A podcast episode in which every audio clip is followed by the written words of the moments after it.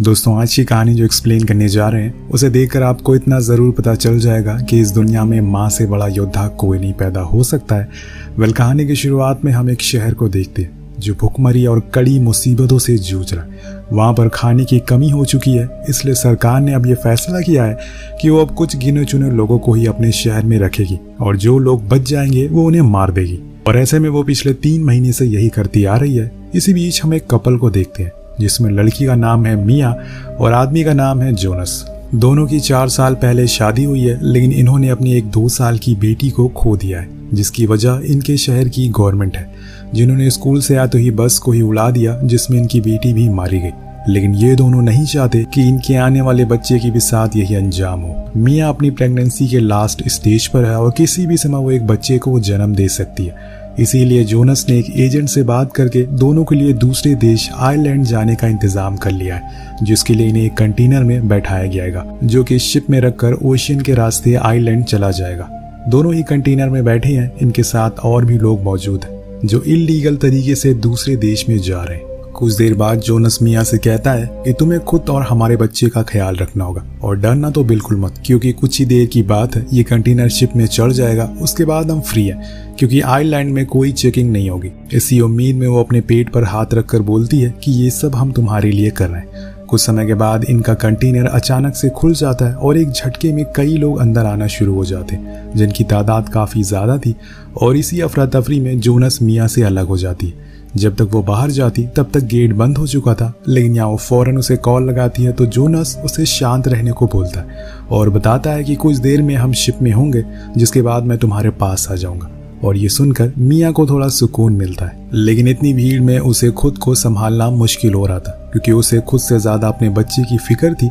लेकिन क्या करे, वो मजबूर है। इसके बाद ये लोग शहर के बीच से होते हुए पोर्ट पर जाने लगते हैं। कंटेनर में बने कुछ होल से बाहर देखते हैं तो उन्हें अपने खूबसूरत शहर की ऐसी हालत देखकर तरस आता है कि कैसे एक इंसान दूसरे इंसान को मार रहा है और इसमें बूढ़े और बच्चे भी शामिल हैं। खैर, अब ये लोग दो घंटे के बाद पोर्ट पर पहुँच जाते हैं, लेकिन यहाँ पर इन्हें सबसे बड़ी मुसीबत का सामना करना पड़ता है, जो कि था चेकिंग। मियाँ बाहर देखती है तो वहाँ पर बहुत सारे पुलिस वाले खड़े हुए थे, जिसमें से एक बंदा आकर गेट को खोलता है। लेकिन तब तक ये सारे लोग उस कंटेनर के अंदर बने एक सीक्रेट पैसेज में छुप जाते, जो कि बाहर से दिख नहीं रहा था, लेकिन सीनियर ऑफिसर को कुछ शक होता है। इसलिए वो उस पूरी ट्रक को बड़े ही ध्यान से देखता है और उसे कुछ गड़बड़ दिखती है। वो एक गोली चलाता है जो जाकर पीछे लगती है, यानी कि इसके पीछे भी कुछ है। वो अंदर बैठे लोगों से कहता है कि मुझे पता है कि तुम लोग यहीं छुपे हो। इसलिए बेहतर है कि सब लोग बाहर आ जाओ, वरना मैं एक एक करके सभी को मार डालूँगा। कुछ देर हो जाती है, लेकिन कोई बाहर नहीं आता। तो वो अपने आदमी से गोली चलाने को बोलता है और तभी एक लड़की बाहर आ जाती। लेकिन इतनी देर में मियाँ वहाँ रखे हुए एक बॉक्स पर चढ़ जाती है, जो थोड़ी ऊंचाई पर था, जहाँ पर इन लोगों की नज़र नहीं जाती। सीनियर ऑफिसर ऑर्डर देता है कि सबको मार दो, जिसके बाद वहाँ पर अंधाधुन गोलियाँ चलना शुरू हो जाती है। कुछ सेकंड तक बस गोलियों की खोखे गिरने की और लोगों की चीखों के अलावा कुछ सुनाई नहीं देता। और वहीं मियाँ ऊपर अपने मुँह पर हाथ रखकर चुपचाप लेटी रहती है। सबके मर जाने के बाद वो सबकी लाश को समुन्द्र में फेंक देते हैं और फिर गेट को बंद कर दिया जाता है। अब इस पूरे कंटेनर में अकेले मिया ही थी। वो सबसे पहले तो जोनस को एक वॉइस मैसेज भेजती है कि उन्होंने सभी को मार दिया। पर वो छुपी है, जिसके कुछ देर बाद उसके कंटेनर को कार्गो शिप पर लोड कर दिया जाता है, जो आईलैंड जाने वाला है। तब वो जोनस को कॉल करती है, लेकिन उसका फ़ोन तो स्विच ऑफ़ बता रहा था। वो फिर से उसे वॉइस मैसेज सेंड कर दिया कि अब वो शिप पर लोड हो चुकी है, तुम कब आ रहे हो? लेकिन उसका कोई जवाब नहीं आता। यहाँ पर शायद उसे भी उन लोगों ने मार दिया होगा, क्योंकि चेकिंग तो सभी कंटेनर की हुई होगी। लेकिन क्या पता कोई चमत्कार हो जो जोनस को बचा ले?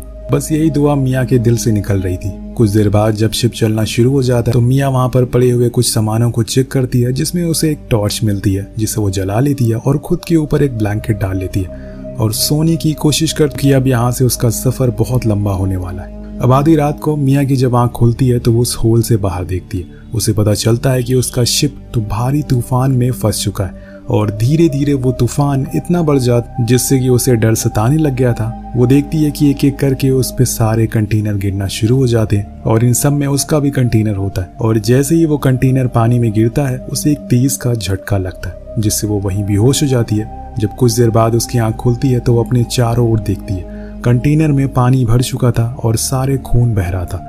फिर वो होल के बाहर देखती है तो उसका कंटेनर समुन्दर के बीचों बीच तैर रहा था, जो कि बहुत ही डरावना था।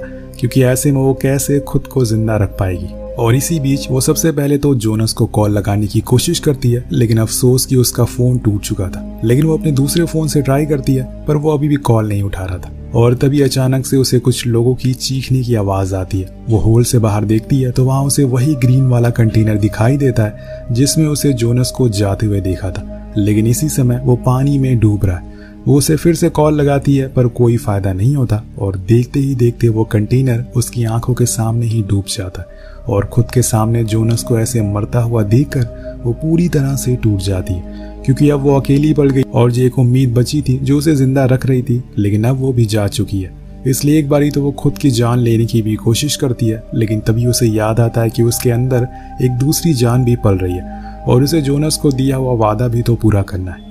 वो चाकू को फेंक देती है और ऐसे ही बैठे बैठे उसकी आँख लग जाती है। जब वो दोबारा उठती है तो देखती है कि वो अपनी जगह से आगे सरक कर आ गई है और उसके ऊपर एक कंटेनर लटक रहा है। दरअसल अब यहाँ पर पानी भर चुका था, इसलिए कंटेनर एक तरफ़ झुकता जा रहा था। अगर ऐसे ही पानी भरता रहा तो वो डूब जाएगी। वो सारी कोशिश करती है, लेकिन अफसोस कोई फ़ायदा नहीं होता, क्योंकि कुछ ही देर बाद पूरे कंटेनर में पानी भर जाता है और उसका वहीं दम घुटना शुरू हो जाता है। देखते ही देखते उसकी मौत हो जाती है। रुकिए जरा, तभी अचानक से उसकी आँख खुल जाती है, क्योंकि ये बस उसका एक सपना था। जब वो उठती है तो देखती है कि अब असलियत में भी पानी भरना शुरू हो गया और वो तरकीब लगाती है कि एक होल से पानी को बाहर करती है, जिसके बाद वो कुछ टेप्स को उन होल को बंद करती है, जिसमें से पानी अंदर आ रहा था। लेने से कोई फ़ायदा नहीं होता। अब इसके बाद वो उन कंटेनर्स को खोलना शुरू करती है। क्या पता उसके अंदर उसे कुछ मतलब का सामान मिल जाए। पर उसमें कोई खास सामान नहीं था। अब किसी में उसे टिफ़िन बॉक्स मिलता है तो किसी में ईयरबड्स किसी में वाइन्स की बोतल, जो कि शायद आगे जाकर उसके किसी काम में आ सके। अब पहला काम, वो अपने फ़ोन को टिफ़िन बॉक्स में रख देती है, ताकि वो गीला ना हो। उसके फ़ोन पर एक अननोन नंबर से कॉल आती है। जब वो उसे पिक करती है तो वो कोई और नहीं, बल्कि जोनस होता है। जी हाँ जिसकी आवाज़ सुनकर वो बहुत खुश होती है कि वो अभी भी ज़िंदा है। वो उसे बताता है कि उसके ड्राइवर ने उन्हें कहीं सिटी के बाहर लाकर छोड़ दिया है। पर जब वो मियाँ की हालत के बारे में सुनता है तो हैरान रह जाता पर वो उसे दिलासा देता और हिम्मत रखने को बोलता है कि तुम्हें खुद को ज़िंदा रखना होगा, मैं तुम्हें ज़रूर बचाने के लिए आऊँगा।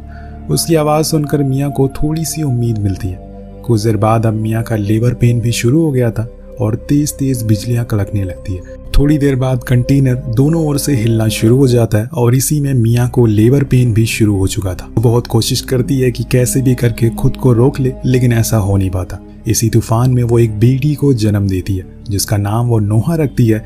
लेकिन यहाँ नोहा को कोई दिक्कत ना हो, इस पानी में, इसलिए वो उसे लेकर वहीं रखे एक बड़े से बॉक्स में बैठ जाती है। उसका ख्याल रखती है, पर अब उसका खाना धीरे धीरे खत्म हो रहा है।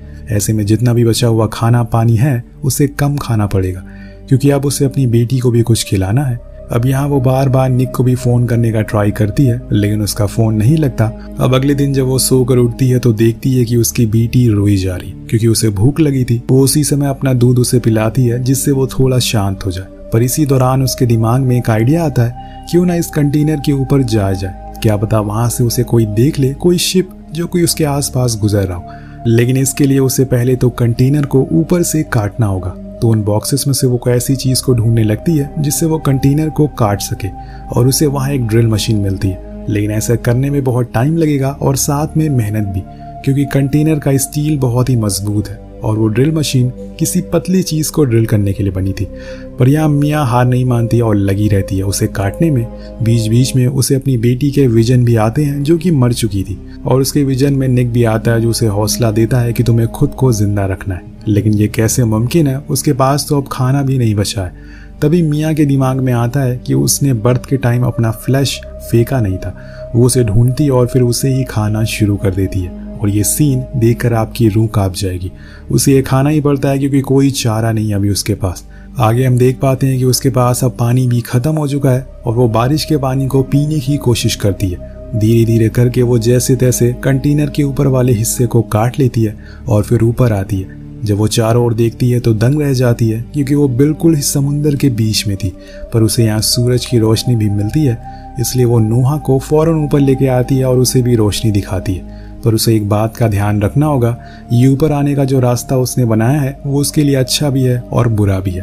क्योंकि अगर तेज बारिश हुई तो सारा पानी अंदर आने लगेगा, और ऐसे में वो क्या करेगी? खैर, अब वो जब ऊपर आती है तो पानी में तैर रही मछलियों को भी देखती है, जो उसके लिए उसे खाने का काम कर सकती है। वो उन्हें पकड़ने की बहुत कोशिश करना शुरू कर देती है, लेकिन शुरुआत में तो उसके हाथ में कुछ नहीं आता। उसी बीच उसे आसमान में एक प्लेन भी दिखाई देता है जिसके सिग्नल देने के लिए वो नीचे टीवी पर लगे ग्लास को तोड़कर ऊपर फ़ौरन लाने की कोशिश करती है। लेकिन ऐसा करने में उसके पैर में गहरी चोट लग जाती है और इससे वो चीख पड़ती है और इतने में वो प्लेन भी वहाँ से निकल जाता है। हम देख पाते हैं कि वो जख्म बहुत ही बड़ा था। वो नीचे जाकर अपने उस जख्म को ठीक करने की कोशिश करती है पहले तो वो उसके ऊपर वाइन डालती है ताकि कोई भी इन्फेक्शन ना हो। इसके बाद अपने स्किन को एक धागे से सिल लेती है, जिससे कि खून रुक जाए। अब ये जितना बताने में आसान लग रहा था, उतना देखने में बिल्कुल भी नहीं। लेकिन उसे ये करना ही पड़ेगा। तभी उसकी नज़र उन ईयरबड्स पर पड़ती है, जिनके वायर से वो मछली पकड़ने का जाल बना सकती है, और अब वो पूरी कोशिश में लग जाती है। कुछ समय के बाद वो जाल बन भी जाता है, और इस बार ये तरकीब काम आ जाती है। वो ऐसे ही हर एक दिन एक मछली पकड़ती है और उसे ज़िंदा ही खाना शुरू कर देती है। अगर उसे प्यास लगती है तो वो बारिश के जमा हुए पानी को पी लेती है। और उधर उसकी बच्ची, जो दूध पीकर शांत थी। लेकिन इन सबसे बड़ी मुसीबत ये थी कि उसके कंटेनर में अब धीरे धीरे पानी भरता जा रहा था। वो अपने पानी को रोज निकाल तो रही थी, लेकिन जब ये सारी चीज़ें हर रोज करते करते वो एक दिन मायूस हो जाती है और चुपचाप जाकर बैठ जाती है। ऐसा वो कब तक करती रहेगी, ये समुन्दर तो खत्म होने का नाम ही नहीं ले रहा है। क्या कोई उसे बचाने आएगा? या फिर वो अपनी बेटी के साथ यही समुन्दर में दफन हो जाएगी? अब ये सारी परेशानी को देखते हुए, लेकिन जब उसकी बेटी की मुस्कान उसे दिखती है तो उसे एक उम्मीद दे रही थी। और उसे हौसला मिलता है कि उसे खुद को अपनी बेटी के लिए ज़िंदा रखना है। जब भी वो ऐसे खुद से निराश हो जाया करती थी तो वो नोहा से बातें करना शुरू कर देती थी। लेकिन एक दिन ऐसी रात में जब वो सो रही होती है तो उसके टूटे हुए फ़ोन में जोनस का कॉल आता है, जो उसे बताता है कि उसे गोली लग गई है और बहुत खून बह गया है। वो उसे माफ़ी माँगता है कि अब वो उसे बचाने नहीं आ पाएगा। और ये सुनकर मीरा और टूट जाती है और बहुत निराश हो जाती है। लेकिन वो जोनस के आखिरी समय पर उसकी बात नोहा से कराती है। उसकी आवाज़ सुनाती है, मियाँ के लिए समय बहुत ही कठिन था। उसके सामने सारी उम्मीदें अब टूटती जा रही थी, अब वो क्या करेगी? और एक जोनस ही उसकी उम्मीद था, लेकिन अब वो भी टूट गया। तब वो सोचती है कि उसे एक राफ बनानी चाहिए, जिसकी मदद से वो क्या पता किसी आइलैंड या फिर किसी बीच तक पहुँच जाए।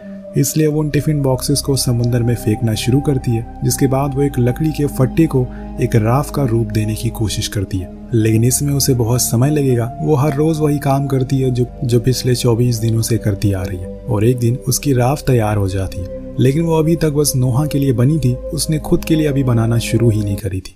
तभी उसकी नज़र नीचे कंटेनर पर पड़ती है, जिसमें पानी भरना शुरू हो गया। वो फ़ौरन नीचे जाकर सारे सामानों को ऊपर लाने लगती है, लेकिन इसी बीच उसका पैर नीचे कुछ चीज़ों में फंस जाता है और वो वहीं अटक जाती है। ऊपर नोहा कंटेनर से दूर समुंदर में जाती जा रही थी, क्योंकि ये कंटेनर अब समुंदर में डूब गया था। इधर मियाँ बहुत कोशिश करती है कि वो अपने पैर को छुड़ा ले और आखिर में जब उसकी जान जाने ही वाली होती है, तब वो उसका पैर बाहर निकलता है। फ़ौरन अपनी बेटी के पास जाती है और वैसे ही पानी में तैरते तैरते सुबह हो जाती है। तब वो अपनी बेटी से कहती है कि हम एक दूसरे के लिए हैं, लेकिन तुमने मुझे एक जीने की उम्मीद दी। तुमने मुझे साहस दिया, मैं तुम्हारा शुक्रिया अदा करती हूँ।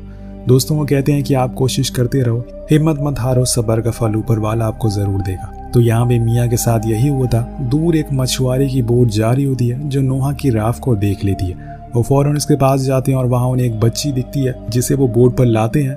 पर उस राफ से एक रस्सी बंधी थी। जब वो मछुआरे उस रस्सी को खींचते हैं, जो मियाँ उन्हें पानी के अंदर मिलती है। जो समुद्र में डूब चुकी थी, वो फ़ौरन उसे ऊपर खींच कर लाते हैं और उसे होश में लाने की कोशिश करते हैं। हमें लगता है कि मियाँ मर गई, लेकिन तभी अचानक से उसे होश आता है।